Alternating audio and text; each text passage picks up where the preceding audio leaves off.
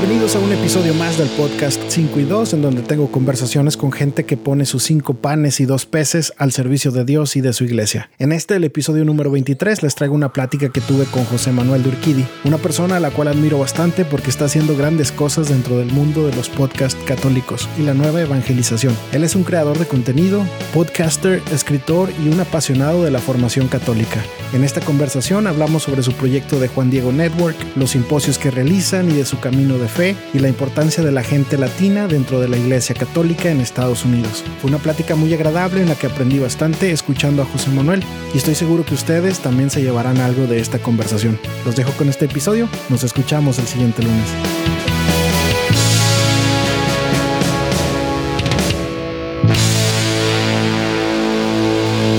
Bueno pues bienvenidos a otro episodio más del podcast 5 y 2. Este, en esta ocasión pues, estoy muy contento, tengo de invitado a José Manuel de Urquidi. José Manuel, ¿cómo estás? Muy bien, muchas gracias Omar por, por tenerme aquí y, y, bueno, siempre, siempre es entretenido estar del otro lado y, y, calmarme para no estar yo haciendo las preguntas y, no agarrar para tangentes.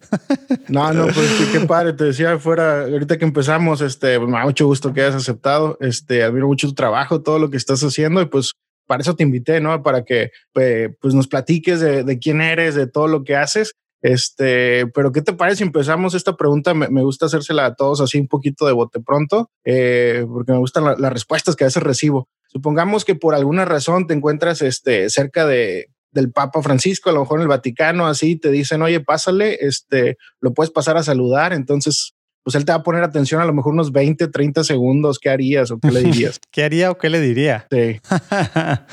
Órale, solo 20, 30 segundos. Pues está buena la, la pregunta. ¿Qué, ¿Qué le diría?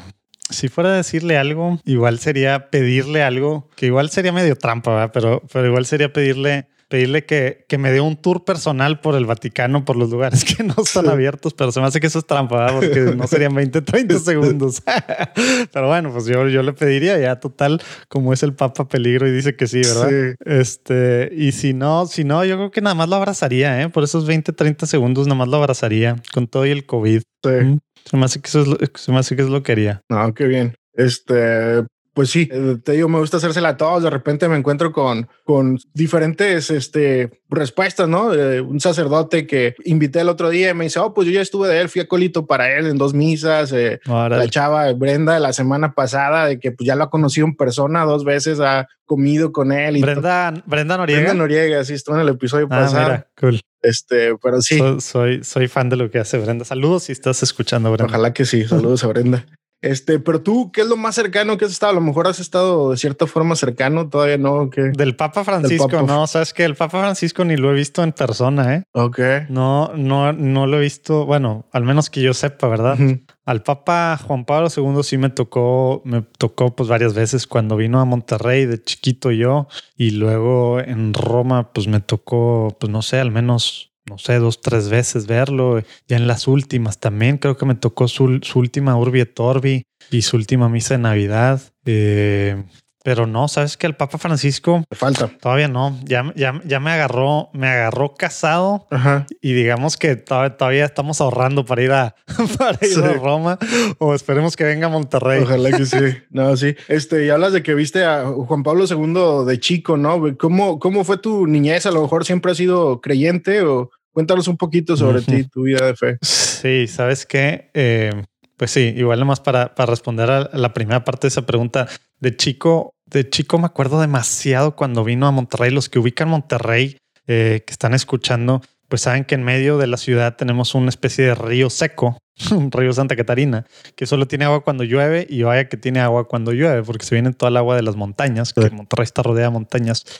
Y me acuerdo así varias cosas. Digo, yo estaba muy chico, fue en el, híjole, creo que fue en el 90, ¿no? Yo soy del 84. Soy, según yo soy joven, pero pues bueno, soy de los primeros millennials. Entonces soy millennial, pero de los primeros. Entonces ya algunos ya, ya me ven más generación X, pero bueno, ahí estaba, me acuerdo demasiadísima gente. Y hay algo que luego se le llamó el puente del Papa, que, que todavía existe, ¿verdad? Este, que, que ahí es donde estaba él. Y me acuerdo, y estaba yo a mi mamá Eh, yo y mi mamá, porque mi papá tenía su gafete y él sí estaba pues allá adentro o allá cercano a él y él fue de los que sí estaba ahí cercano.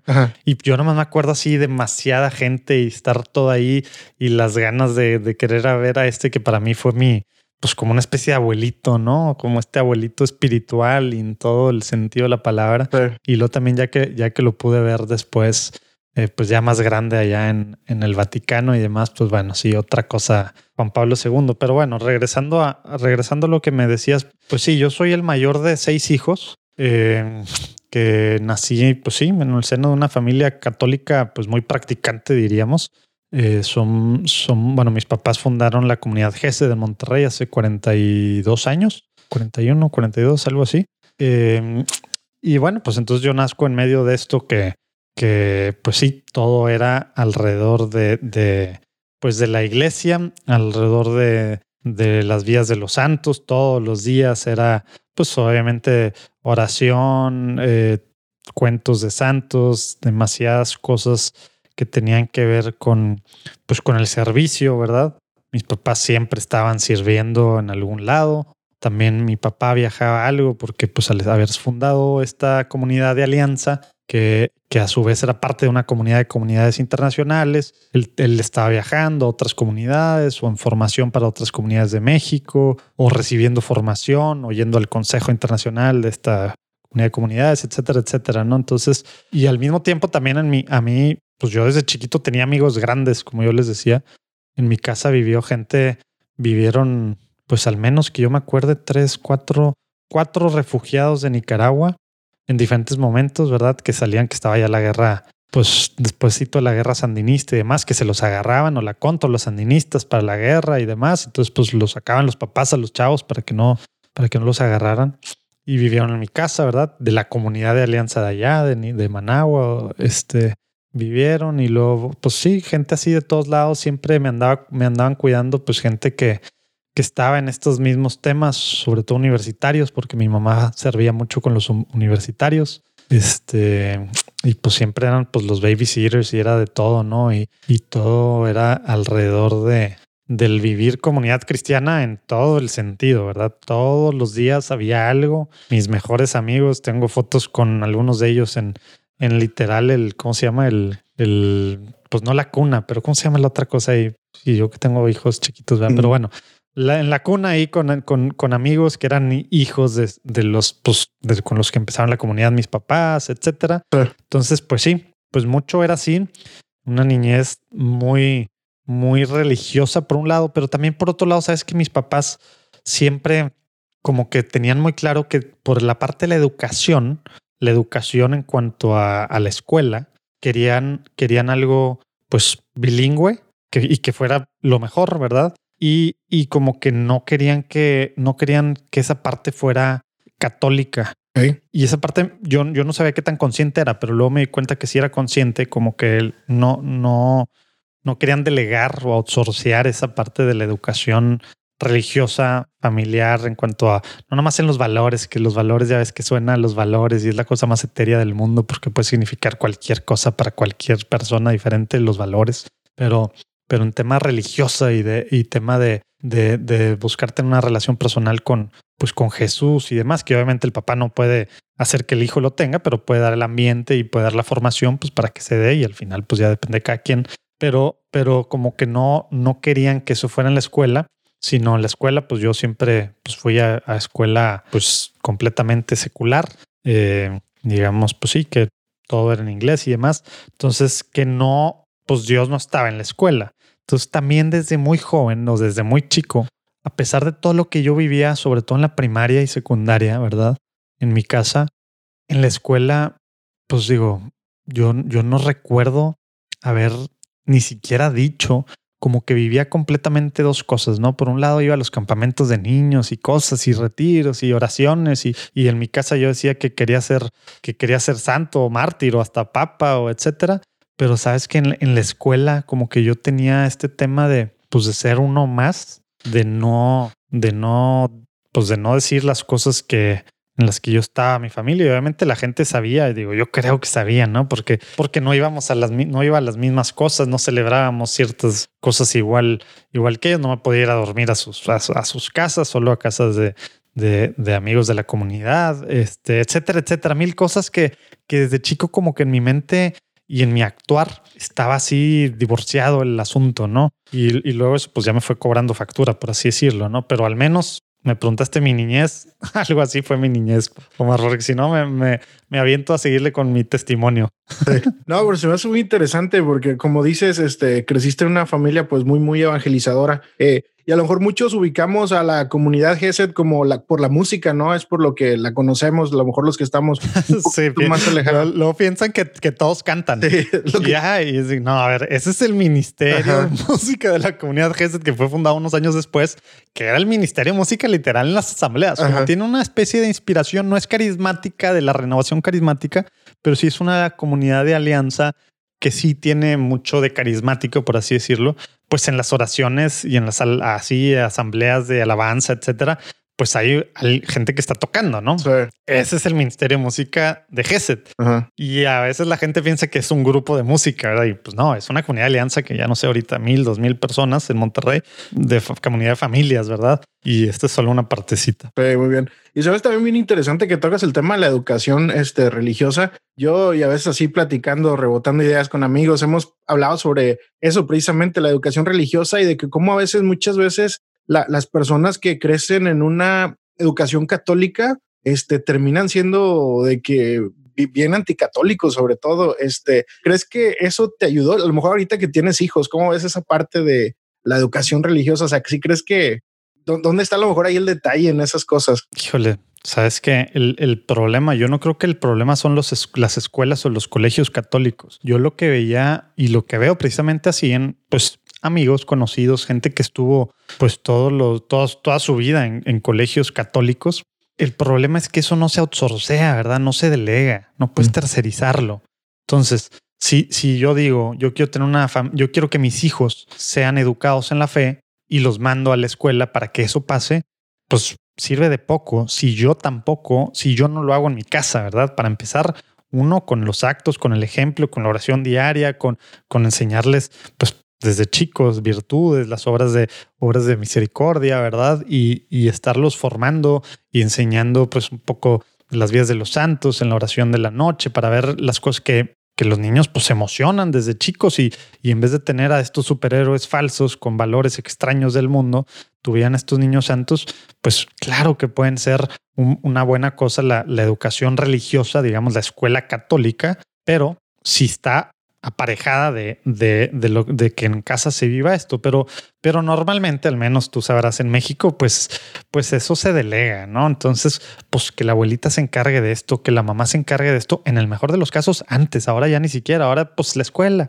¿verdad? Entonces, pues no, así claro que no sirve. Por eso pasa lo que tú dices, salen vacunados completamente, claro, ya no quieren saber nada, pues porque en su casa nunca vivieron eso y esperaban que eso vivían acá y en su casa pues luego veían tantas diferentes cosas que no era lo que decían en la escuela o contradiciendo a cosas que decían en la escuela sobre moral y sobre fe, ¿verdad? Entonces, o sobre prácticas religiosas. Entonces, digo, yo personalmente sobre mis hijos, yo sí he pensado mucho en qué eso, en qué hacer Ahorita, gracias a Dios, estamos en un break, estamos en, homes, en homeschool, por más que no. Pero pues yo sí estaba acá, estuvimos viendo mi esposa y yo, digo, mis hijos están muy chiquitos, ¿no? Pero para kinder, que sí, católico y no. Y ahorita lo que yo veo de diferencia también, y depende de cuál colegio católico, ¿verdad? Porque hay de católicos a católicos, ¿verdad? Pero mucho por lo que, lo que a mí me inclinaría a meterlo en un colegio católico también es el ambiente y las familias, ¿verdad? porque en algunos, o al menos yo aquí en un caso aquí en Monterrey, que, que pues sí se ve la diferencia, ¿no? Versus otros lugares, que al final el ambiente pues sí es muy importante, ¿no? Pero, pero nunca sería pensando en por qué es católico y por qué ahí los van a formar. No, no, no, no, para nada. Esa mentalidad como papás, nosotros somos los responsables para, pues, de, de, la formación de nuestros hijos, ¿verdad? En todos los sentidos. Y luego ya de joven, ¿cómo fue este crecer dentro de una familia evangelizador así? Pues sabes que em, te digo, como que siempre fue así algo extraño y, conforme luego fui creciendo, secundaria, eh, prepa, como que pues de repente yo era medio de los lidercillos ahí en, en el, pues en el youth group, ¿no? Pero para bien y para mal, ¿no? O sea, al mismo tiempo que organizaba retiros y misiones y cosas, también era el que llegaba, el que llevaba la botella de tequila al retiro, Y le escondía a los líderes, ¿verdad? O, fumando. Digo, luego, me río, ya, ya bien platicando así con amigos, nos reímos de esas sean las cosas, las, las super maldades que hicimos en, nuestra, adolescencia. Uy, aquí hicieron ahora los papás de ahora que esos fueron la super maldad. Tomábamos y, y, y fumamos cigarro de tabaco, ¿verdad? Esos eran nuestros grandes en los retiros y en las cosas y nos perseguían los líderes en las noches porque nos salíamos de nuestros cuartos, etcétera, etcétera. Entonces, pues era este rollo de que yo tenía en mi mente o en mi, pues en diferentes, pues no sé, partes de mi ser, el hecho también, una cosa medio extraña, que, que bueno, pues mis papás habían fundado la comunidad GESED, ¿verdad? Entonces, pues también había ciertos cierta expectativa, ¿verdad? De pues el hijo de los fundadores, ¿verdad? Casi como lo que a veces muy tonta y malamente pensamos como católicos de, de, gente, de, sacerdotes o de tal, casi como que pues ya, ¿verdad? O sea, ya le hicieron o, no son casi humanos, ¿verdad? No sé qué, pues, qué esperaban de mí. Entonces también había cierta presión extraña de ese lado.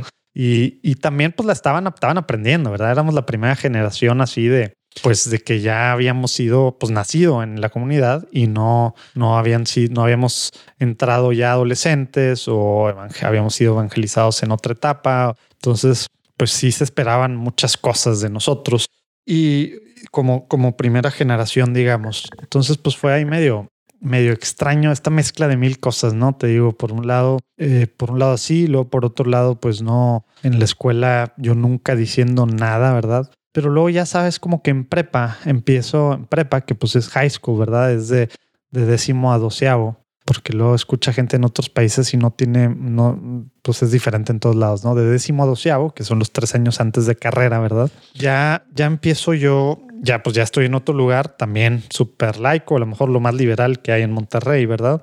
Y también, según yo, lo mejor educación. Eh, y, y me empiezo a juntar con, pues, con alguna gente pues muy intelectual, digamos, en la escuela.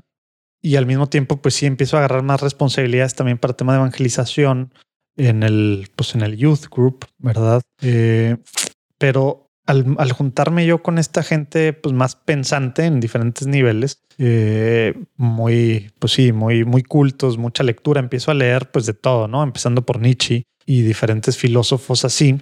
Y a, y ahí como que ya empieza a salir un poquito, si empiezo a medio platicar un poco que yo soy creyente y demás. Entonces empiezo como que a tener estos pues especies de debates, ¿no? De, de pues, sobre la existencia de Dios para empezar, ¿no?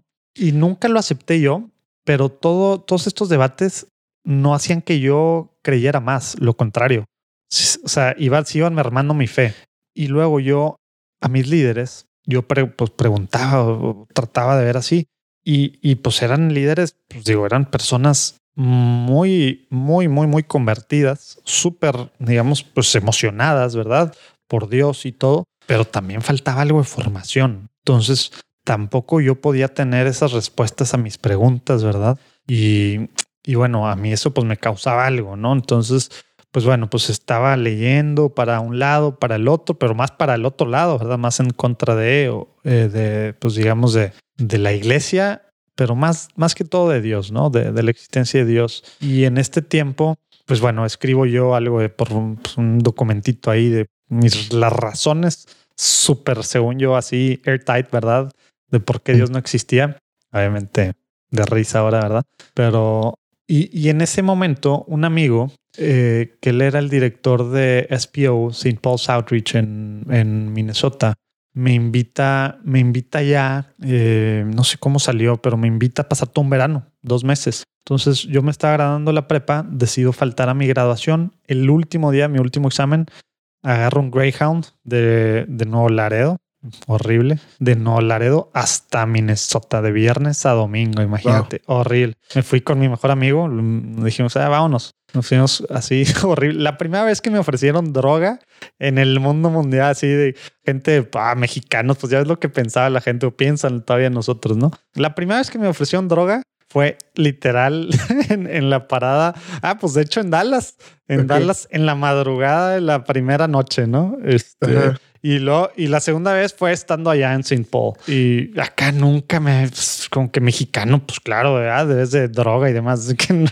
no era otra realidad, al menos en la que yo vivía, ¿no? Este, pero, pero ese verano, ah, que era, que era mucho, pues sí, discipulado formación y vivía en una casa de formación con otros pues con otros chavos y demás, había mucho, mucho estudio eh, ya a niveles, pues había doctores en teología que todas las mañanas St. Thomas, en la en el, pues, universidad y seminario, eh, nos daban clases y cosas así. Como que ahí me fui, me fui pues dando cuenta que, que sí había razones para creer, que no era un tema emocional, ¿verdad? Porque era lo que yo, con lo que yo batallaba mucho, por esta parte que te digo también carismática de la comunidad y demás, y, estos líderes muy emocionados con todas las buenas intenciones del mundo, pero a veces pues, pues no había estos argumentos, digamos, racionales para ciertas cosas. Pues yo, pues, pues el tema de emociones, pues qué padre, pero yo no soy, no soy una persona, yo ahorita te puedo decir, mis 30 y qué, 36, 36 años, sí. Yo nunca he sentido nada en ninguna oración, así como, y han orado por mí mil veces y a mi alrededor me ha tocado hasta ver milagros o temas de liberaciones o, o, temas de llorar por alguien y que descansos en el espíritu y todas esas cosas y lloradas y gritos, todo, todo, todo. Sí, me ha tocado alrededor. Yo nunca nada así. Y ahorita pues bueno, pues ya lo veo de otras formas, pero en ese momento ya, pues esta gente o se está haciendo rollo. Entonces yo batallaba también mucho con esa parte porque esto era lo que yo como que veía que, que era pues razón como que para creer en algo, simplemente emociones, ¿verdad? Y siento algo y pues si pienso que es Dios, entonces esto, calor y qué tal. Entonces me ayudó mucho ese verano porque fue un poco más a través de acá, que yo soy pues un poco más a través o, mucho más, y no quiere decir que sea ningún inteligente, intelectual, nada, simplemente pues es mi forma, ¿verdad? De, de, entender las cosas y de llegar a Dios, ¿verdad? A través de la mente, ¿verdad? Entonces ahí fue donde empezó el caminito y ahí la promesa que me había hecho yo antes de ir, de que ese era el verano en el que yo iba a decidir qué onda con mi vida, ¿no? En el sentido de creo o no creo, y actuar en consecuencia si no creyera. O sea, si me doy cuenta que Dios no existe, pues moral, valores, todo, pues no tendría sentido casi nada, ¿verdad? Entonces el bien y el mal, etcétera. Entonces iba a vivir en consecuencia, pero si Dios existía también. Entonces, según yo, ahí fue cuando yo tomé, cuando dicen temas de tu conversión, tal, yo por mi vida, pues no es como que, o sea, no es como que hay un momento así como muchos, el San Pablazo famoso, ¿no? Yo, yo, pues creo que este fue un momento decisivo, pero que al final fue puro rollo, porque esto que yo dije que iba a ser regreso a carrera y, y, y lo ni lo cumplí, ¿no? Según yo ya iba a llegar a ser súper evangelizador y todo el mundo iba a estar súper público, mi forma de ser católico y demás, y iba a ser meter en temas de apologética y tal, puro rollo, ¿no? Pero, pero al menos ahí tomé la primera decisión y así todos los días desde entonces así ha sido, ¿eh? sigue mi proceso de conversión y espero que algún día se logre. Sí, pero este, te digo, he visto algo sobre ti y todo. Es hace bien interesante cómo llamas más, adulto, ¿no? Que cuentas de que empezaste a emprender negocios, a empezar este, e, en este tipo de, pues sí, los negocios de restaurantes y así. ¿Y cómo fue que pasó todo eso y que decidiste que dejar todo por dedicarte ahora sí a lo que es la, la nueva evangelización? Híjole, pues, pues esa historia está medio revuelta porque como te digo, como que este tema de, de la decisión que yo tomé a los 18 años, eh, que estaba cumpliendo yo 18 años ese verano del 2003, allá en St. Paul, pues luego no la, no la cumplí regresando. Y aunque seguía yo en carrera, eh, pues digamos, liderando el equipo de evangelización y haciendo mil cosas y metiendo temas de apologética en el mismo, pues yo estuve en el TEC de Monterrey ahí mismo tratando de hacer cosas, bla, y que un grupo estudiantil que para estos temas y igual mis compañeros no sabían de nada, ¿verdad? De lo que yo andaba yo seguía así teniendo esta doble vida, ¿no? Como que era una especie de pena y no era, y no, no doble vida en el sentido yo sí, yo hacer desastres por un lado y no, simplemente, eh, simplemente, pues sí, muy, digo, a lo mejor también sí hice medio desastres, ¿verdad? Claro, pero, pero más no sé qué era lo que me impidía así. Y esto mismo, luego yo me caso y esta parte que me, me caso en el 2012 y esta parte que me llama como que hacer pues sí, apostólico, evangélico y más, siempre la tengo, pero como que la parte pública, digamos, o hacia afuera, como que era más fuerte y esta lucha interna a mí, yo siempre salía perdiendo yo, ¿verdad? Al final, ¿verdad? Y me caso, me voy a la Ciudad de México, yo estudié Derecho, eh, me voy a, nos vamos a la Ciudad de México porque yo eh, dirigí una, una, pues un family office de una familia de Boston acá en las inversiones en, en México y demás, y me tocaba estar en, pues sí, negociaciones de, de inversiones, de compras de empresas, etcétera, y estar en comités ejecutivos, consejos, bla, bla, bla. Y pues bueno, pues padre el tema de la lana, ¿verdad? Pero también el estrés y, varias de las cosas que se hacían, ¿verdad? Pues no, yo no estaba nada tranquilo mentalmente. A la par, empiezo yo una cervecería, eh, una cervecería artesanal, cuando aquí todavía no era, pues no era nada común, que de hecho, pues tú sabes acá el tema del duopolio, ¿verdad? De una cervecería o la otra y que solo se pueden vender de un lado en, los restaurantes y tal. Empiezo con eso y me empieza a ir bien. Empezamos a estar en los supers en todo México, etcétera, etcétera.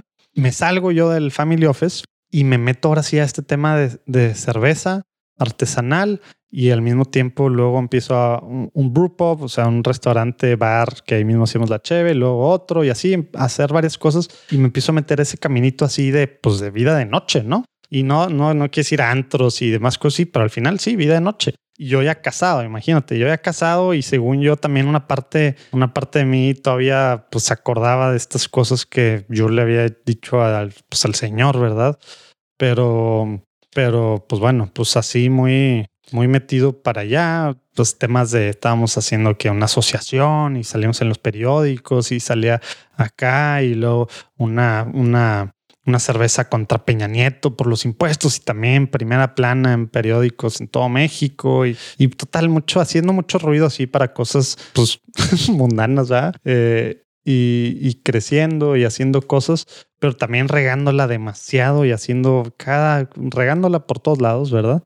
Este, en temas de negocios y en temas así. Y, y como que el nacimiento de mi hija hace seis años casi exactamente, como que yo empiezo a dar cuenta así o sea, nace y el primer año, pues restaurantes y yo iba mucho en las noches, pues para cuidar que todo en orden y, y tal, y estaba muy pegado. Y me empiezo a dar cuenta que pues está muy extraño esto de ser papá de, de, niña chiquita y según yo católico, ¿verdad? Y está en estos lugares así y luego estar yendo a festivales, a diferentes ciudades para la cerveza y, y pues, pues sí, estar obviamente tomando pues una gran parte del día y de la noche y pues sí apareciendo acá y, construyendo cosas y, demás y como que está muy extraño ahí pero pero nos, no estábamos en ningún grupo no estuvimos en ningún grupo íbamos a misa los domingos y ya eh, luego nos invitan a ser parte de un grupo que se está formando que tiene algo que ver con la comunidad GESED pero pero no está no es parte de eh, un grupo de matrimonios que está juntando y como que empiezo yo a meterme y así, empiezo a sentir estas como que llamadas de Dios de formas las más extrañas. Digo, yo nunca he sentido nada, pero es mentira. Claro que he sentido de otras formas, ¿no? Estas, estas como que cero estar tranquilo, cero paz. Los fines de semana estaba yo estresado, ¿no? Por lo que venía el lunes, ¿verdad? Y luego así este rollo de yo darme cuenta dónde estaba llevando mi familia o, o la relación con mi esposa, con mi hija, por estar en otros rollos en las noches y demás etcétera. Y, y al mismo tiempo, pues bueno, pues con, con el grupo acá empiezo a recibir un poco más de, pues a recordar más cosas en oración y demás. Y como que era muy claro, mi responsable pastoral, mi líder, bueno, me decía mucho desde hace varios años, es que Dios te quiere usar siempre en las oraciones, de que Dios quiere que hagas cosas y estás atado con este rollo, este, estás atado con las cosas que estás haciendo y era así, y yo era que, pues, pues, no tiene nada de malo el alcohol, ¿verdad? O sea, no somos protestantes puritanos, ¿verdad? Me choca cuando... Eh, pero ¿por qué te pones así? Y, no estoy haciendo nada malo. Y así, mil, mil, mil cosas que yo racionalizaba, ¿no? Este, y pues, pues digo, pues, estoy, estoy haciendo bien, contratando gente y haciendo esto y tratando de hacer las cosas bien de diferentes formas, según yo, etcétera, ¿no? Este, al final muchas pues eran cosas mentales porque lo también era regarla en todos estos, en muchos de estos negocios de hacer mil, mil, mil cosas que salían mal y, y lana perdida por acá y eh, un desastre en muchos temas, ¿no? Pero, pero así, y algo que yo después ya, ya identifiqué a lo mejor hace como dos años, fue que yo estaba haciéndole a la, a la Jonás, ¿no? Que precisamente por esto de, que yo nunca he sentido, me estaba sordeando porque pues, nunca he sentido tal cual, nunca he escuchado la voz de Dios que me dijo, vea Nini, de verdad. Entonces, pues yo me, pero me estaba sordeando porque claro que en mi conciencia y en, y en momentos de diferentes, pues en las diferentes cosas que hacía, era claro que el Señor me estaba pidiendo al, pues, aquello que yo le había pues, prometido, digamos, que iba a regresar y, tema como que algo que, que, yo tenía muy claro y por eso cuando estaba en el TEC traté de hacerlo, tema evangelización, pero también mucho tema de apologética porque se me hacía falta y, por mi propia experiencia se me hacía falta que nos faltaba mucho los latinos, bueno, mexicanos, ¿verdad? El tema de, de pues de a través de la razón, eh, saber, pues saber las cosas, ¿no? No nada más la defensa de la fe, sino creer, conocer realmente lo que sabemos. Y esto así como que retumbaba y retumbaba, pero como que yo seguía sordeándome. Y así después de varias revolcadas, este, pues sí, así como, como la ballena, eh, pues decido, decido ir dejando las cosas. Y ahorita que es finales del 2020, lo último que dejé fue en el 2000, antes del verano del 2019, que fue mi bebé primer, bueno, mi segundo bebé, un restaurante que pues ahí sigue, pero ya me salí yo completamente acá en, digo, en temas de cervezas artesanales. Y, y cómo me salí a la mala. Yo cometí demasiados errores también en tema de con, con mi esposa. Para los que están escuchando que quieren hacer bien las cosas y ya están casados o están por, sean súper claros. Mi, mi esposa como que veía, veía cosas, pero yo no era muy claro a lo mejor porque yo ni siquiera sabía ni entendía bien a lo que me estaba metiendo uno, pero tampoco tenía mucha claridad para dónde iba ni, ni lo que yo quería hacer, ni a dónde quería Dios de mí, como que un desastre así, ¿verdad? En, en muchos temas. Yo no, no, no hablaba, no habla con mucha claridad con mi esposa y simplemente, pues sí, fue salir de todo, dejar todo. Yo sabía que tenía que hacer algo, ¿verdad? Empiezo con un podcast en el 2018, platicando en católico, y ahí pues empiezo a, a ver que como que por ahí va la cosa, pero es un caminito que yo creo que muchos de los que escucharán a lo mejor así se pueden identificar porque, porque lo pensamos que Dios habla con demasiada claridad a todo mundo y creo yo que no soy el único, ¿verdad? Y que, y que Dios nos habla de diferentes formas y tenemos que escuchar eh, a, pues, la voz de nuestra conciencia, obviamente cuando está bien formada, ¿verdad?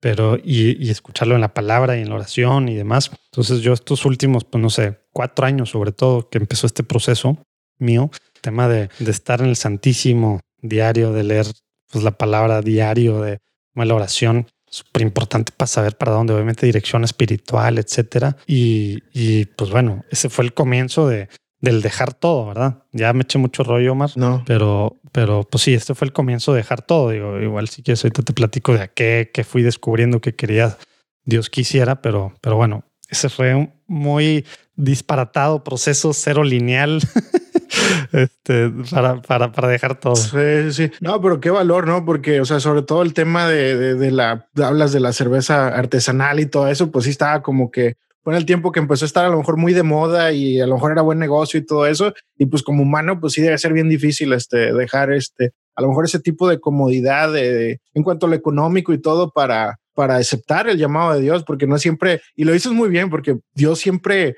y de hecho veo que ahí atrás tienes la, Biblia católica. A mí me ayudó mucho, este, de repente, ojeándola y así, este, me, es que está aquí enfrente de mí, por eso. sí, pero una oración que también ahí me ayudó mucho, este, porque ahí de repente trae oraciones, de seguro has visto, este, que decía así tal cual, o sea, Dios, a veces no escucho tu voz, grítame, no me hables, grítame y si no te escucho, grítame más fuerte porque no escucho la voz. Entonces se me hace bien interesante, eh, me identifico con esa parte de, a veces no saber cómo escuchar a Dios, cómo saber si es Él el que nos habla y así. Pero bueno, dejas todo esto para, para dedicarte a la nueva evangelización. Y muchas veces se puede malinterpretar eh, esto de la nueva evangelización. A lo mejor se escucha como que nueva era o como que están tratando de, de cambiar el mensaje. ¿Qué, ¿Qué, dirías tú al respecto? ¿Qué significa para ti? ¿Por qué, tenemos que, preocuparnos por esto. Pues sí, mira, el tema de, la nueva evangelización, pues sí, es una cosa que, que yo escuché por primera vez ahí en el 2003 que estaba ya en, en St. Paul, digo, era algo pues que ya llevaba,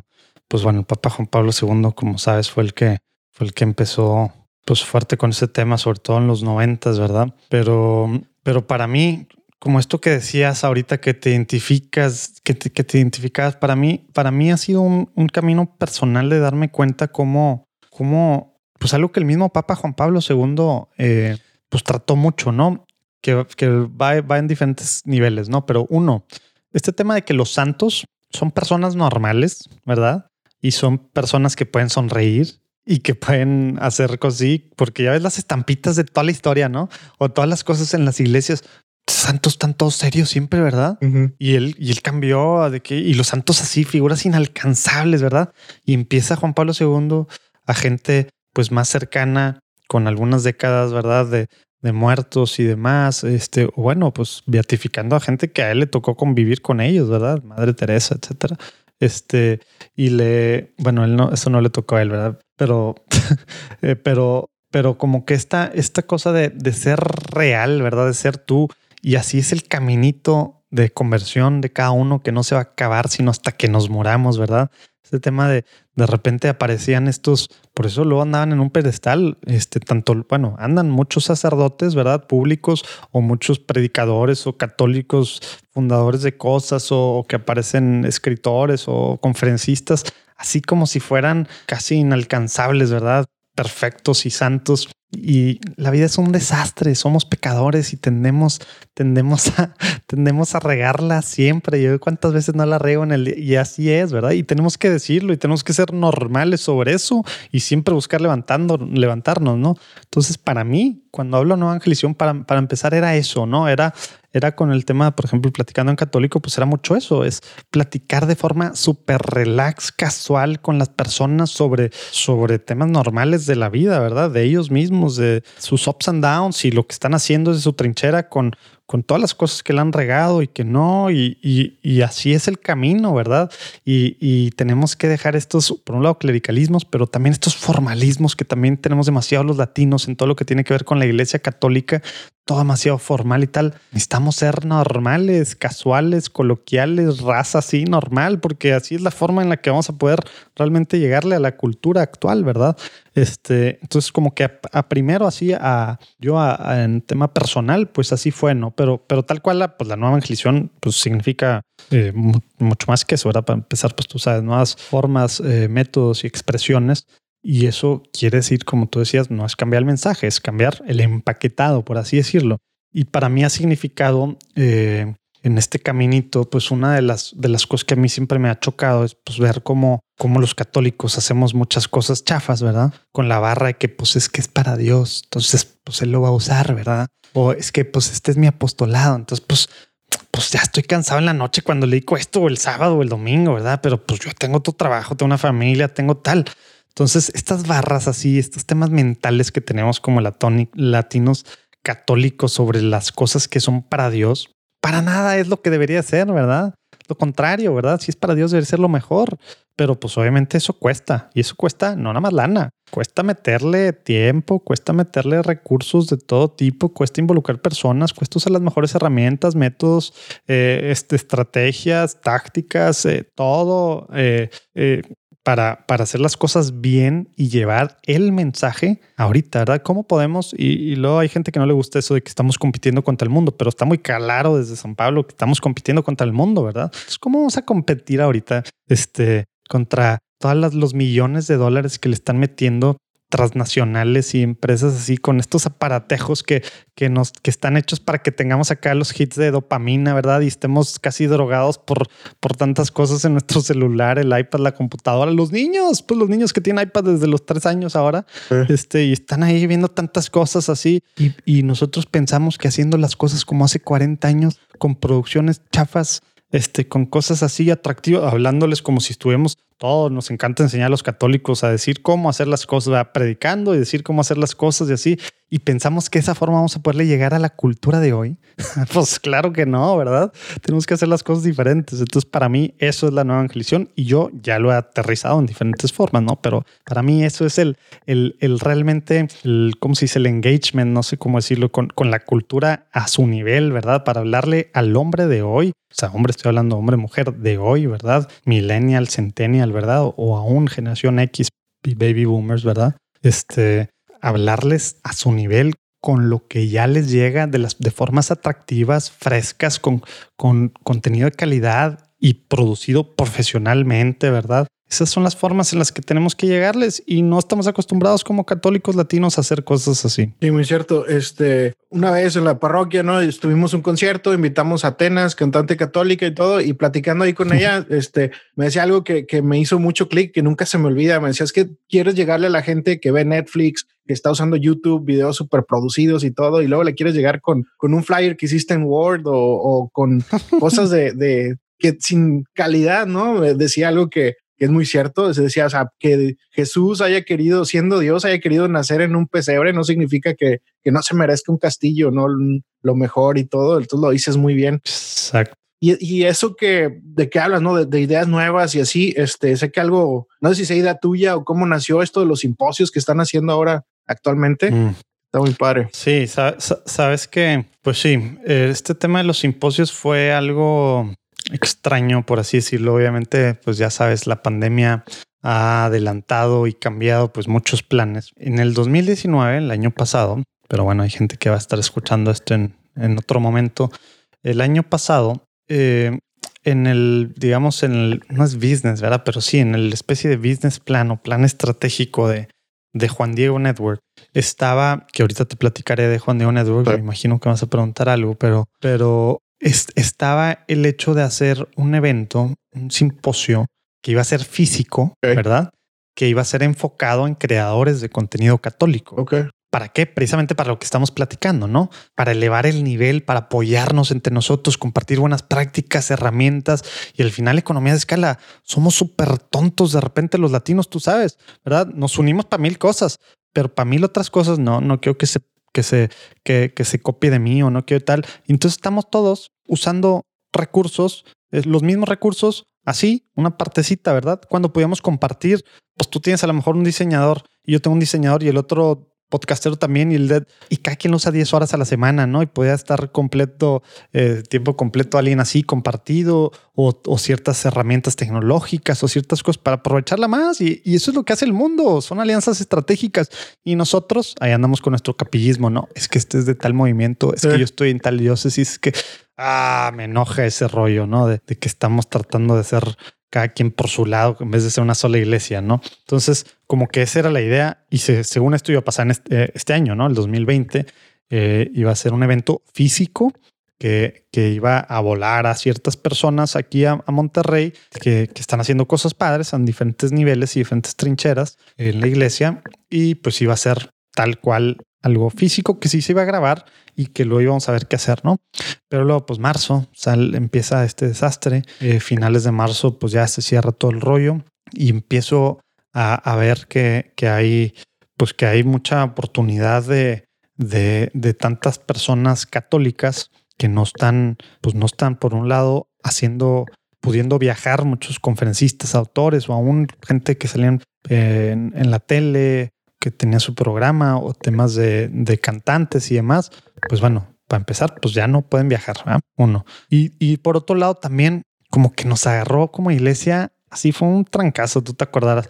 Todo de repente cerró y nadie sabía qué rollo, ¿verdad? Primero marzo, abril, así que casi no hubo cosas en marzo, abril, estaban todas así, las parroquias se tardaron en agarrarle las mismas diócesis, ¿no? Pues, pues misas, ¿no? Es lo que ahora todo el mundo, de repente fue el mundo de las misas en línea, ¿verdad? Pero pues ya, ¿verdad? Y pues los que no iban a misa físico, pues no van a ver la misa en línea, ¿verdad? Este, bueno, creo yo, ¿verdad? A lo mejor hay un rosas excepciones, pero el tema era hacer cosas diferentes, ¿no? Entonces, pues bueno, ahí juntando eso, pues sale el tema de que pues ya queríamos hacer eventos, pues vamos a ver cómo hacerlos virtuales y vamos a aprovechar esto. Entonces, el primer simposio católico virtual que fue en mayo, que pues sí, fue empezar, fue una friega planearlo así desde, ah, porque aparte, mi tercer hijo nació a finales de abril. Entonces a mí se me, se me ocurrió, imagínate, finales de marzo, con este rollo y, a, y abril, que estaba por nacer mi hijo, planear este rollo y a organizarlo todo y así. Y estaba yo casi solo en Juan Diego Network, ¿verdad? Este, y empiezo a contactar a gente. Lo primero que hice fue, fue, fue hablarle a Monseñor Rogelio Cabrera, el arzobispo de, de Monterrey y actual presidente de la Conferencia del Episcopado Mexicano. A ver, esta es la idea. Jalas para hacer el, él, es súper cercano, súper, súper pastor, cañón. Es otro rollo. El, el, pastor que tenemos ahorita, de otro, otro rollo, otro nivel de todo, ¿no? De cercanía en todos los niveles. Un hombre de Dios eh, y súper trabajador. este, aparte. Eh, y le digo, ¿jalas a hacer el keynote speaker? No le dije, o sea, nada más le dije, mira, esta es la idea, pero así, yo creo que fue un minuto, así, teléfono, así, celular, tal cual. Sí, apunta tal. Empecé a mandarle mensaje a, gente que habíamos, pues que entrevistaban platicando en católico. Este, a ver, jalarías algo así. Sí, que mándame información. No hay, no hay información, no hay página, no hay PDF, no hay presentación. Jala sí o no.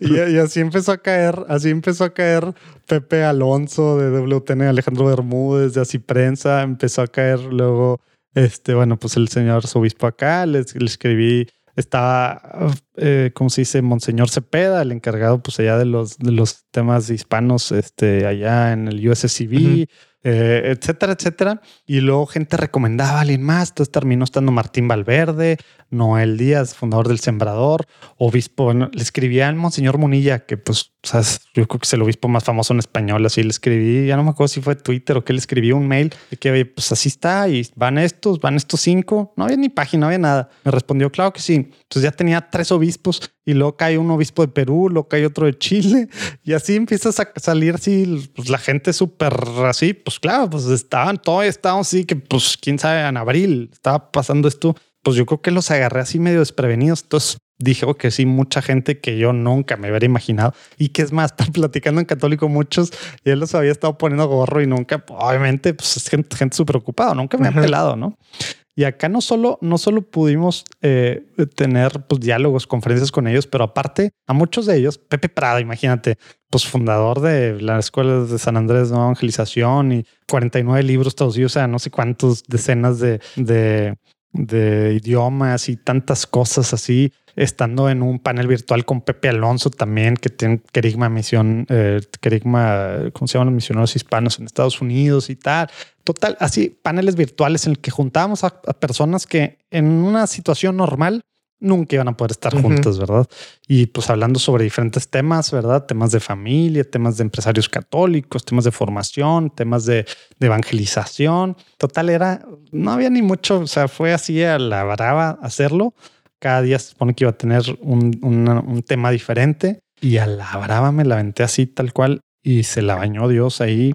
A, a pesar de mil regazones mías y de temas tecnológicos que hubo un desastre y todo, quién sabe cómo, pero, pero pues Dios usó eso demasiado este, para, para llegarle a muchísima gente, miles de personas. Este, salió en muchos medios, en todos lados, ¿verdad? En, en, pues sí, en todos lados y así. Dios lo usó tremendamente para e, esa parte, ¿no? Entonces, pues como que, pues bueno, pues, pues de ahí salió el rollo, ¿no? Te digo, ahora iba a ser algo físico, tal. Y pues después, pues bueno, pues me gusta sufrir igual. Vamos a hacer ahora para, hicimos en julio para nueva eh, de la evangelización de, millennials y de generación Z, centennials, enfocado, fundadores, directores de, de, pues de, de organizaciones, apostolados, ministerios, compañías muy importantes en, en, en Internet o, y también pues en, en, la vida real, digamos, todo padrísimo, otro rollo también, decenas de miles de católicos.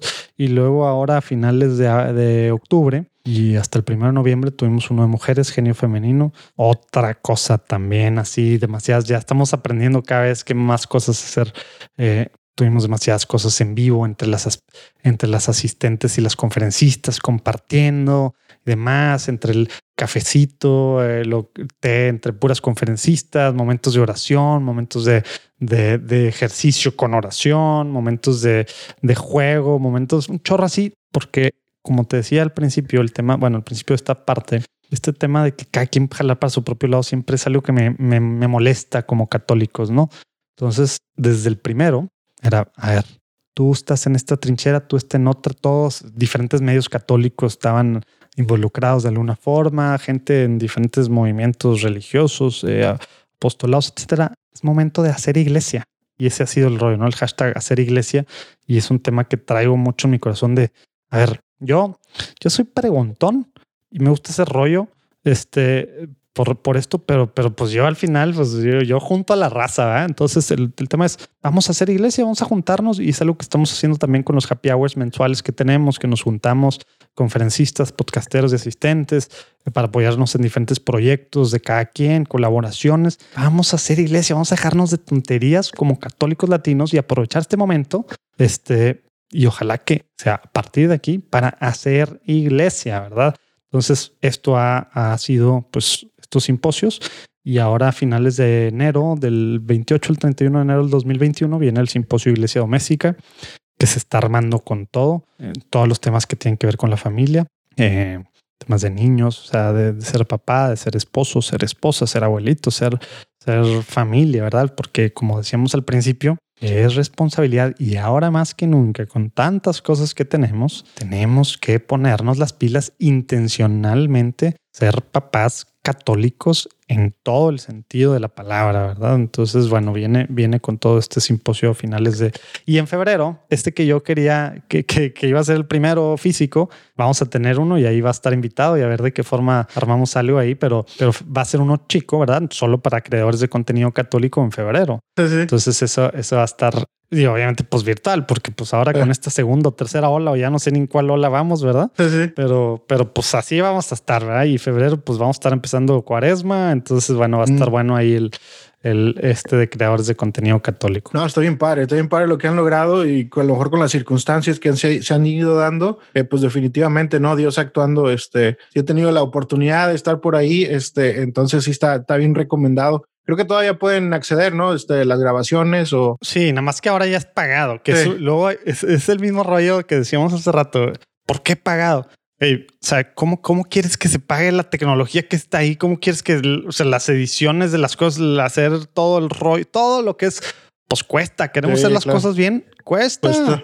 Entonces, pues sí, igual que tú vas a un evento físico y quieres el DVD después, bueno, ya ni sé si, bueno, al menos así era antes, sí. ya no sé si siguen existiendo los DVDs y estas mujeres ya ni tienen para DVD. ¿va? ¿Quieres las grabaciones? Pues hay que pagar, ¿verdad? Porque hay más jale así, aunque haya sido gratis, acá igual, ¿verdad? Entonces, pues sí, se pueden seguir accediendo a, a los tres, a los tres eventos que pues en total son más de 200 sesiones de diferentes cosas Sí. pláticas y paneles virtuales y diálogos y todo. No, y es que también todo pasa como que en un fin de semana nada más, entonces es demasiada información que a veces es mejor tener este pues las grabaciones ahí, este yo también de repente ahí, de hecho todavía no las acabo porque voy de una por una y sí me gusta de que tomar bien nota, de ahí saco sí, ideas. Es, es de jueves a domingo. Sí. Y hay gente que sí se lo toma como si fuera físico, sí. que pide los días y se...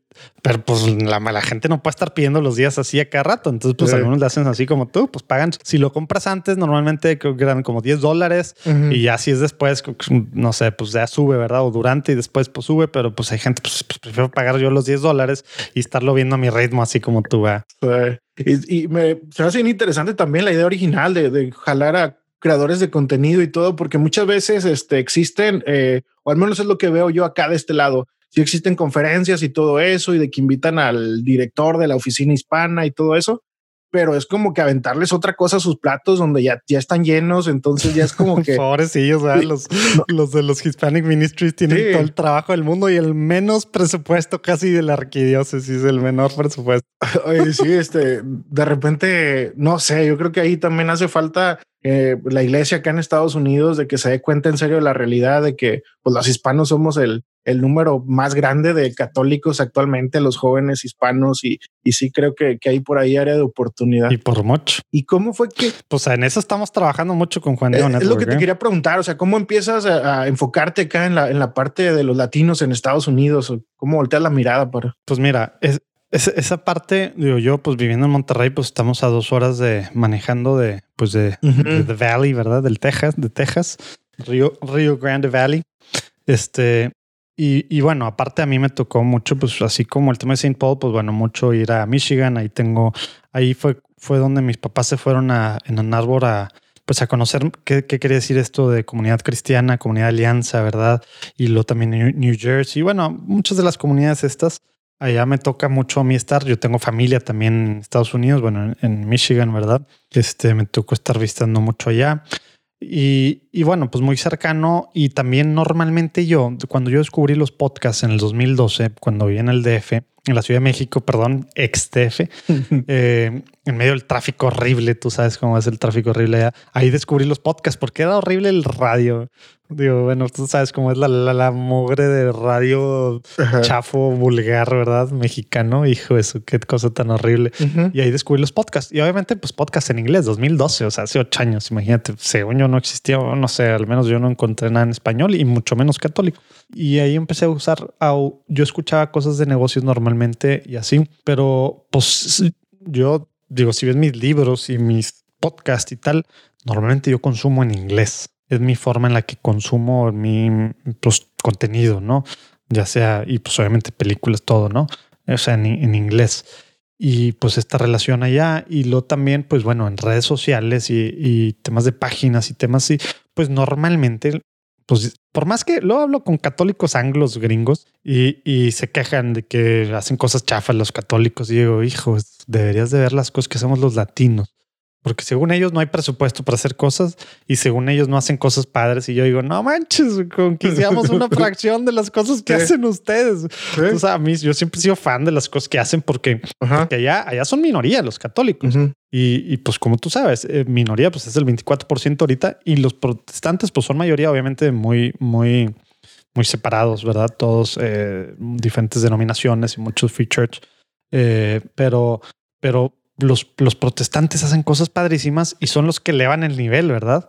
Porque ellos sí le meten presupuestos, sí le meten todo, ¿verdad? Y elevan el nivel y pues los católicos pues ahí andan haciendo cosas. Y obviamente a lo mejor no al nivel de los protestantes y contra ellos se comparan, eh, pero, pero viendo eso, mira, a ver, pues los latinos allá, pues se puede a lo mejor hacer algo así, ¿verdad? O sea, allá es donde más dispara está la cosa. Acá pues está todo chafo y acá protestantes pues hacen, son, son minoría, ¿verdad? Entonces, como que era tenía yo pues amigos, ciertas relaciones, ¿verdad? Allá en Estados Unidos y veía esta parte de, los latinos, no los están pelando.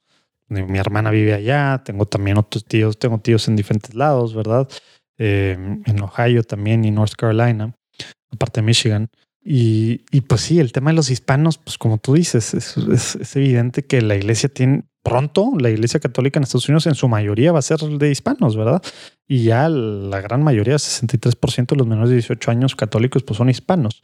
Entonces, pues no se veía eso reflejado y veías tú estos grandes medios católicos, las páginas, no, no voy a andar diciendo nombres, ¿verdad? Pero ni las páginas funcionan los links y lo ves la versión en inglés y página bien diferente y, y los programas y acá programas así de que hijo eso pues está hecho todo para abuelitas y claro que las abuelitas merecen cosas padres también, pero no son tu único target. Y es más, no es la mayoría de los católicos latinos. La mayoría de los católicos latinos son jóvenes, ¿verdad? Y no hay cosas atractivas. Estás hablando hace años. Ya sé que ahorita ya, ya hay más cosas y no quiero sonar a que no hay nada y yo iba a salvar el mundo. Pues no, nosotros no, no es esa la idea. Simplemente era como que en general, para el tamaño, la iglesia en Estados Unidos no está pelando esto y podemos ahí de alguna forma, pues, pues aportar en algo. Entonces, ese fue el tema. Y también, pues este, este, este, esta realidad de que allá las arquidios, las diócesis, las organizaciones, aunque sean non-profit, tienen presupuesto para marketing, para hacer cosas así, cosa que acá no pasa, ¿verdad? Mm.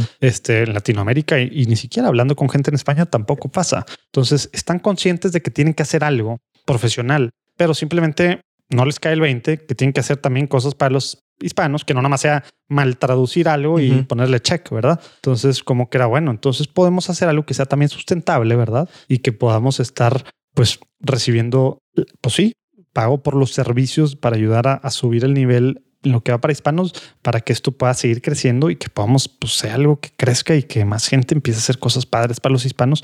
Y así empezó este tema y empezamos pues a hacer cosas pues apenas el año pasado, ¿verdad? En el 2019 y así pues tenemos ahorita de cliente una arquidiócesis que hacemos cosas para ellos, este, y la arquidiócesis de Detroit, y que está haciendo cosas padrísimas en temas de evangelización.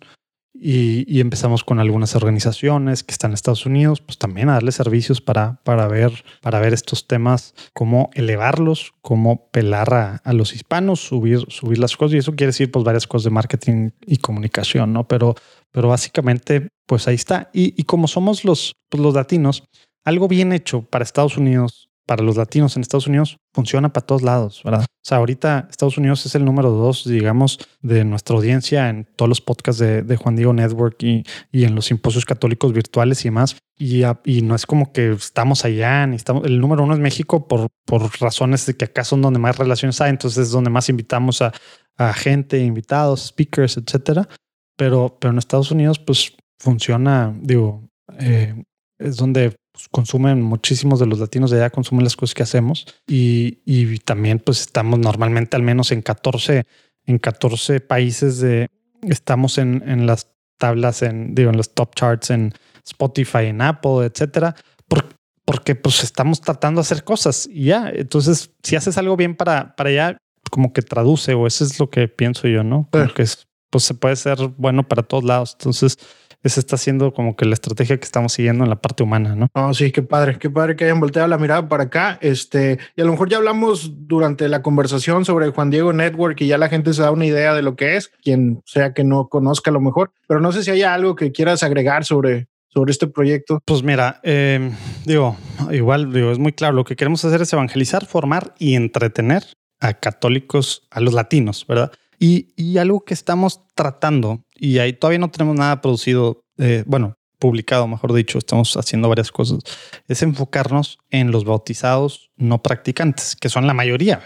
Y, en Estados Unidos, pues es muy claro cuántos dejan oficial, oficialmente para el censo, censo a la, este, la, pues la Iglesia Católica y para todas estas, pues ya es que ya está lleno de Pew Research Center y, el, eh, Georgetown, el CARA, etcétera, etcétera. Hay muchas pues, estudios, investigaciones que hacen y, está claro los números, ¿no? De todos los latinos que están dejando la iglesia. Pero como católicos sabemos que están bautizados. Entonces siguen siendo católicos, ¿verdad? Entonces, claro que siguen siendo católicos. Y para como somos los latinos, el tema de tradiciones, de prácticas, de costumbres, pues es algo también cultural, ¿verdad? Que podemos rascarle, pero simplemente no tiene ningún, no es, no es algo vivo, ¿verdad? Porque es algo de las abuelitas, ¿verdad? Y es algo así.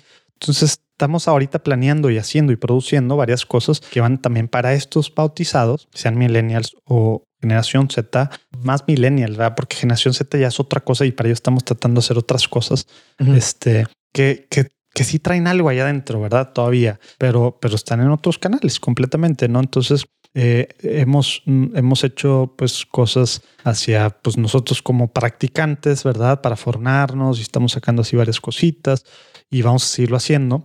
Eh, pero también, pues bueno, para ir, hay algunas cosas que solo es para entretener, pero de forma pues limpia, ¿verdad? Y que sí, eh, de alguna forma te vaya acercando, ¿verdad? Y otras ya más, un nivel más, más allá para, para un poquito más explícito, ¿verdad? O temas ya más de, pues sí, basado en valores eh, pues cristianos y una antropología cristiana, ¿verdad? temas de virtudes, etcétera, etcétera, y cosas, pues bueno, atractivas para, para diferentes edades, también para temas de niños. Estamos por sacar ahorita en diciembre y en enero tres, tres diferentes cosas que van a estar padrísimas, muy diferentes que al menos lo que me ha tocado eh, o lo que yo he visto, no hay algo así. Este, en el mundo católico tenemos que hacer cosas diferentes, padres, eh, bien producidos para, pues para los latinos católicos, ¿verdad? Sean practicantes o no sean practicantes. Eso es lo que estamos enfocados y eso estamos haciéndolo a través de los podcasts, que obviamente son gratis, lo estamos haciendo a través de, de invitar a, creadores de contenido que se unan con nosotros, nos, encargamos de todo ellos no tienen que pagar nada y ahorita vamos a empezar con varias cosas de promoción duras, este, que para ellos y algunos te les mandamos equipo, etcétera, etcétera, ¿verdad?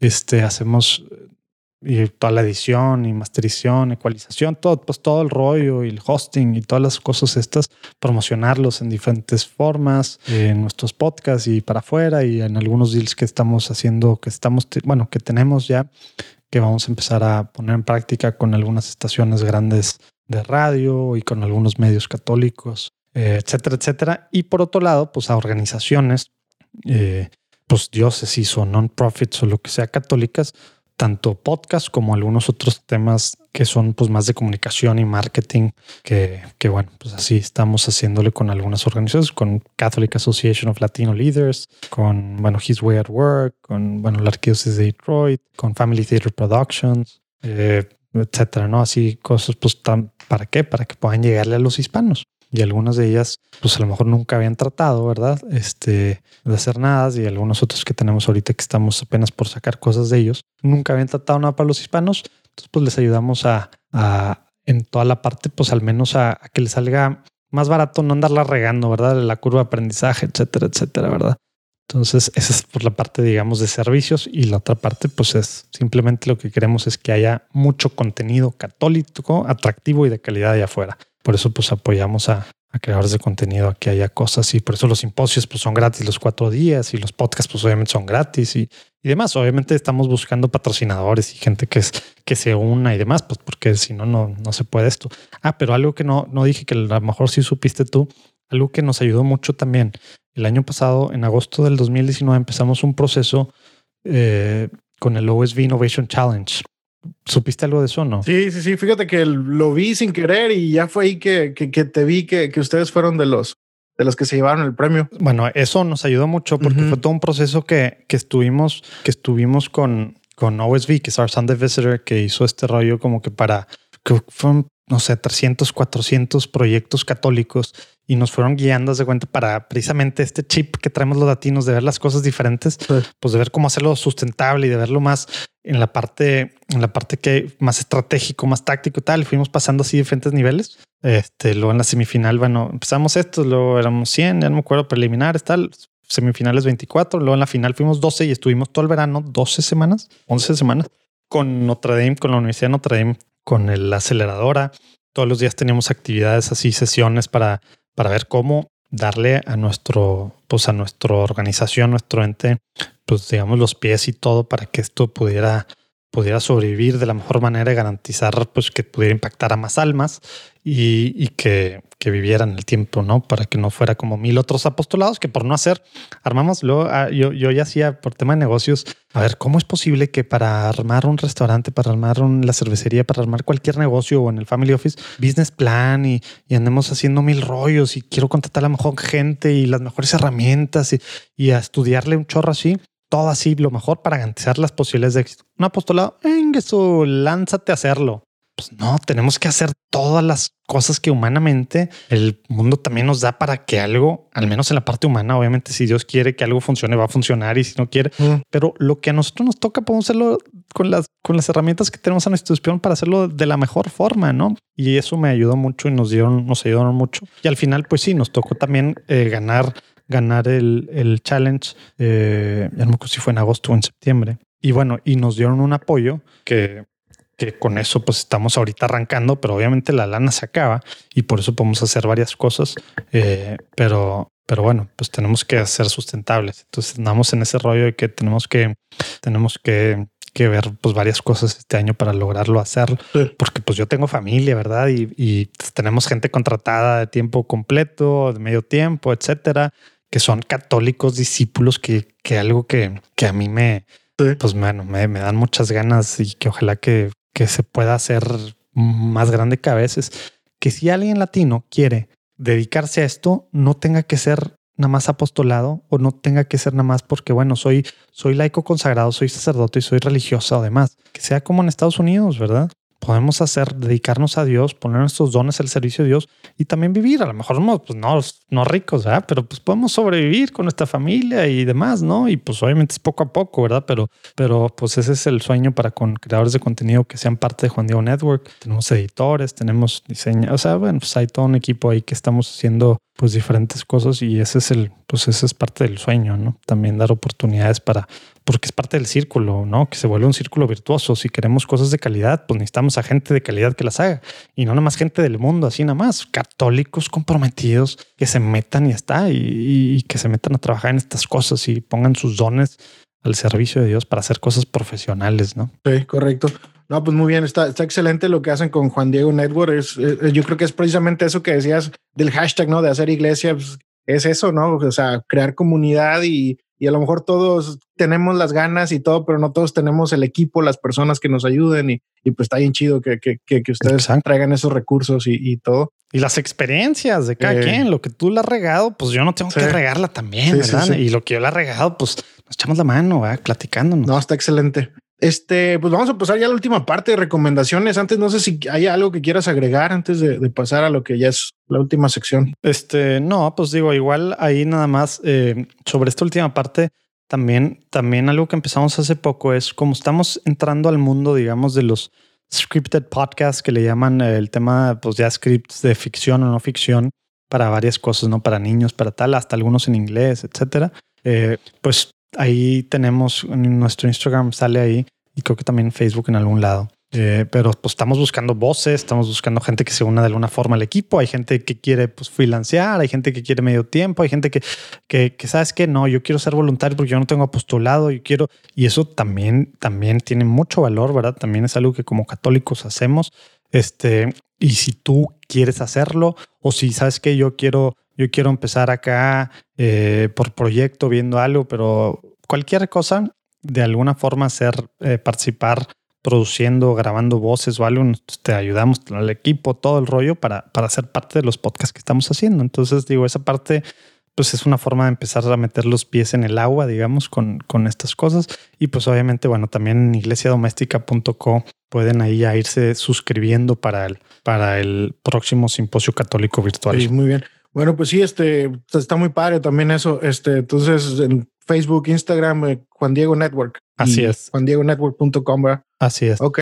No, pues excelente. Pues entonces vamos a pasar ya a la, última, las últimas preguntas. Este, a veces con la velocidad que vivimos y con todo esto de las redes y de pues, contenido que vemos, eh, que podemos escuchar y todo, nos olvidamos muchas veces como de la parte personal, ¿no? De esa espiritualidad, a lo mejor de, de los momentos de oración y todo eso. A lo mejor un consejo que nos pudieras dar para, para mantener esa parte viva, también la parte práctica. Pues sabes que algo que a mí me, me sirve mucho y sobre todo en este proceso de los últimos, pues que te digo, pues te decía cuatro años, el que, que a lo mejor no es tan fácil, ¿verdad? Pero, pero es el, el tema de juntarte con gente.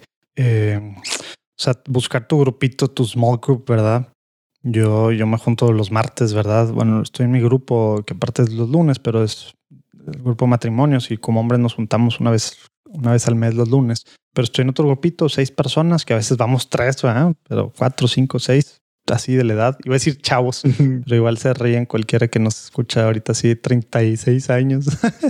pero este, nos juntamos, vamos a misa los martes, vamos a misa de siete, nos confesamos y luego nos vamos a casa de uno de, pues, de nosotros y hablamos de las cinco áreas de nuestra vida cada quien, ¿verdad? Este, a veces nomás alcanzan dos, a veces tres, depende de qué tan cargados estemos. Temas pues tengan temas de toda nuestra vida, ¿no? Y, estamos pues viviendo la luz y estamos apoyándonos entre nosotros, animándonos y también aconsejándonos, ¿verdad? Este, y, bueno, esa parte, el tener, tener, pues es, lo mismo, ¿no? Es el tema de ser iglesia, pero, pero también en un grupo así muy, muy concreto, el tener gente con la que tú puedas decir tal cual tus broncas, ¿verdad?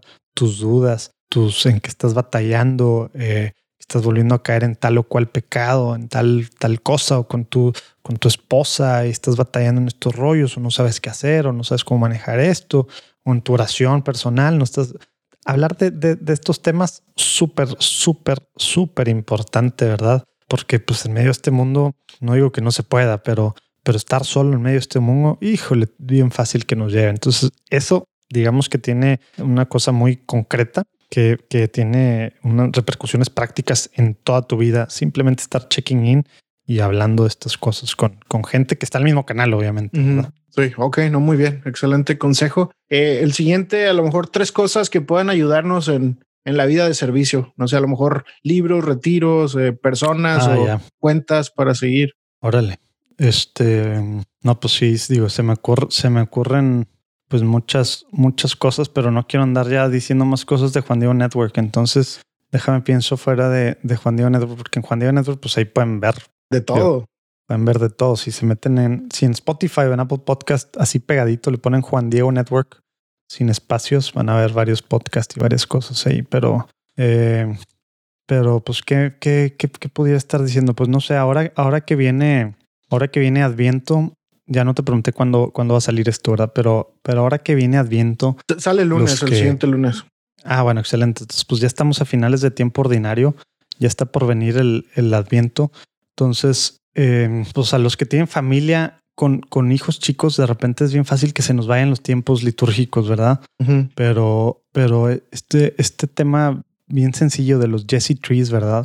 De, de, estar y a lo mejor ahorita te, te, paso alguna página para que pongas en los show notes o algo, pero, pero de estar día a día siguiendo el caminito a Navidad, eh, porque ahora pues, pues bueno, no sé cómo voy a hacer a veces, eh, a veces este, en las parroquias pues daban este caminito y demás, pero acá ir, ir descubriendo personajes día a día de una forma bien concreta que aparte estén pintando ellos y lo para el pinito y tal.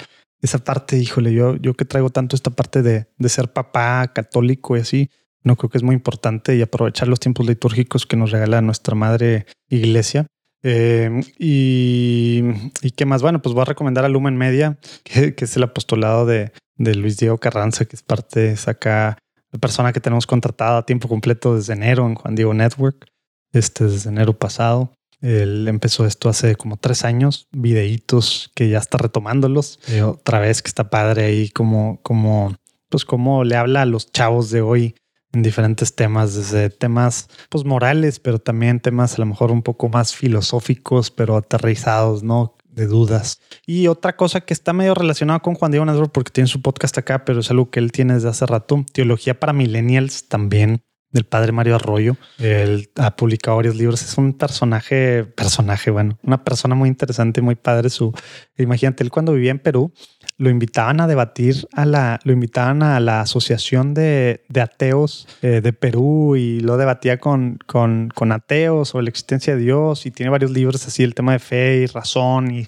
y la ciencia y tema, todo está padre porque hace muchas cosas ya él es profesor universitario. Entonces, muchas cosas que son respuestas a preguntas de hoy en día de los chavos, que si el, que si el free está bien, que si eh, hasta dónde puedo, hasta dónde puedo con mi novio, no sé qué, hasta dónde tal este rollo. Temas así, digamos, a ese nivel y a temas ya más, más, eh, pues más, que al final, pues eso es lo que tenemos también que, que explicar, no solo porque la iglesia lo dice, ¿verdad? O sea, te formas diferentes tenemos que explicar en su blog y él escribe también para diferentes lados como Zenit, etcétera. Y su libro, eh, su libro Teología para Millennials y tantos otros que tiene es muy, muy interesante.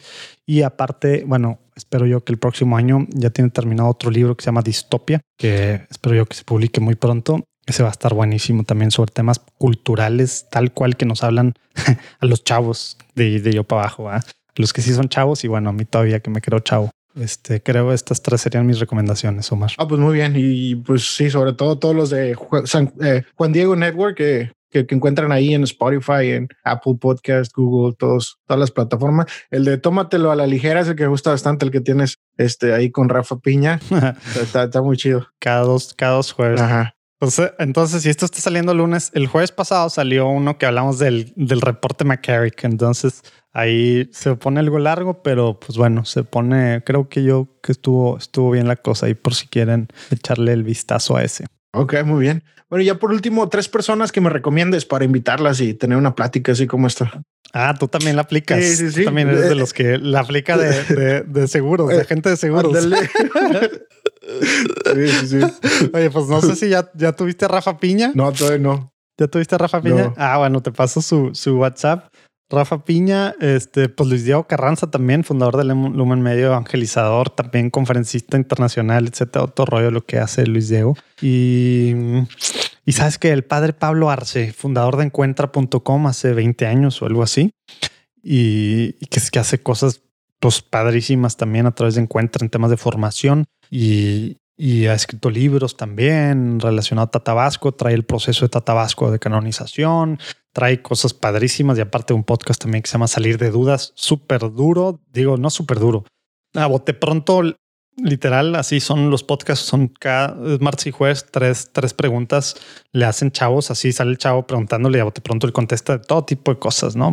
Algunos pues sí, muy, muy explícitos que no son aptos para niños, ¿no? Y él responde con toda naturalidad y demás. Otro rollo, ¿eh? Neta, Padre Pablo Arce, otro rollo. Los tres yo creo que serían súper buenas adiciones ahí para, para tu repertorio de invitados, Omar. Ok, no, pues excelente. Muchas gracias. Este, yo, yo ahí te, te paso, te paso por WhatsApp los contactos. Ah, excelente, súper bien. Ok, bueno, pues no sé si para terminar tengas algún otro comentario, si tocamos todo. Pues digo, podemos, podemos seguir platicando mucho tiempo, pero, pero pues sí, no, yo, yo creo que que ya, ya fue mucho, mucho rollito. Ahí si quieren seguir las redes de, de Juan Diego Network para que se den cuenta de las cosas que estamos sacando. Si quieren participar de alguna forma, pues chequen ahí la página juandiegonetwork.com o bueno, pues los simposios que vienen y las diferentes cosas que andamos tratando de, tratando de hacer para hacer iglesia, para que haya cosas atractivas, para que realmente podamos evangelizar, formar a la gente de hoy. Eh, pues ya saben, o igual gente que quiera ser parte de alguna forma de los podcasts o, o patrocinando o algo, pues ya saben, Sí, sí, súper bien. Este, yo voy a hacer hincapié en eso que decías ahorita de, de, formar parte de cierta forma, porque sé que ahorita andan buscando, ya lo mencionaste, lo de las voces y así. Y este, eh, entonces sí, pues si a veces alguien quiere empezar, ¿no? Con esto y no sabe cómo y así, pues yo creo que es una buena forma, este, de nada más hacer las voces, las mandas y todo. Yo por ahí me inscribí, ya nada más tengo que mandar las voces, entonces eso voy a hacer. Ándale. lo recomiendo que, que todos lo hagan para, para empezar de cierta forma y ayudar y hacer iglesia, ¿no? Ándale, padrísimo. Okay. Bueno, pues muchas gracias, José pues Muchas gracias por la invitación. No, hombre, gracias a ti por la invitación. Este, y pues sí, esto fue todo por el episodio de hoy. Nos escuchamos la siguiente semana. Dios los bendiga.